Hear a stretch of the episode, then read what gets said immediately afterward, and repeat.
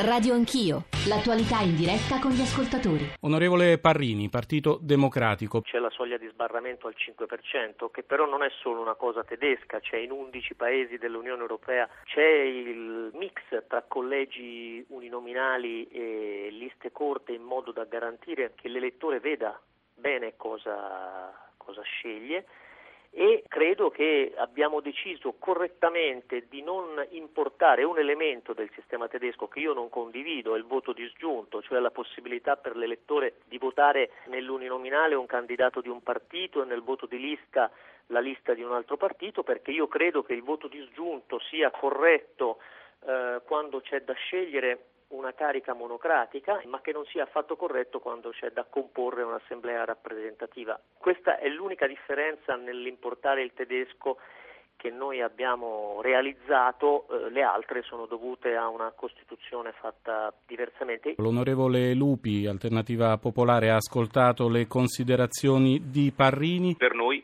il 5% non è più un problema di questa legge elettorale, ma due sono le grandi questioni. La prima, questa legge elettorale è una legge che non garantisce e non dà nemmeno minimamente la possibilità della governabilità. Il secondo, che è la vera questione di questa, di questa legge elettorale, è che i deputati li sceglieranno ancora una volta i partiti.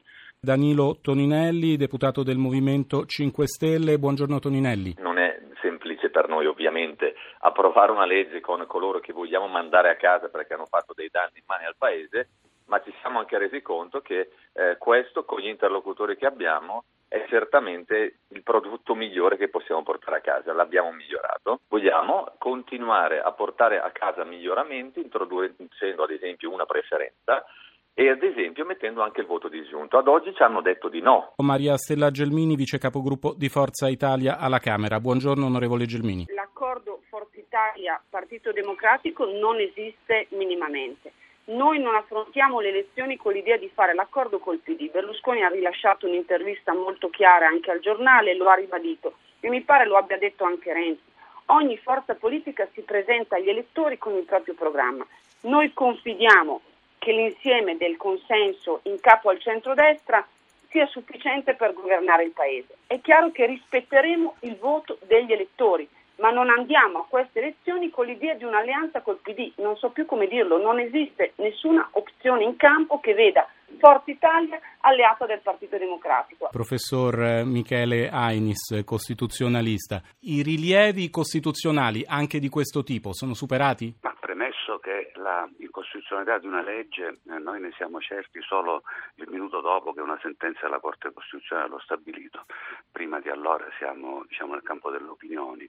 A mio giudizio non c'è un vulnus talmente vistoso di incostituzionalità in questa legge ci poteva essere nelle sue battute iniziali perché l'elettore si sarebbe sentito eh, buggerato avendo votato per qualcuno nel collegio eh, questo poi non, non, non, va più in Parlamento perché invece viene scavalcato dal primo eh, del, del, del, listino proporzionale.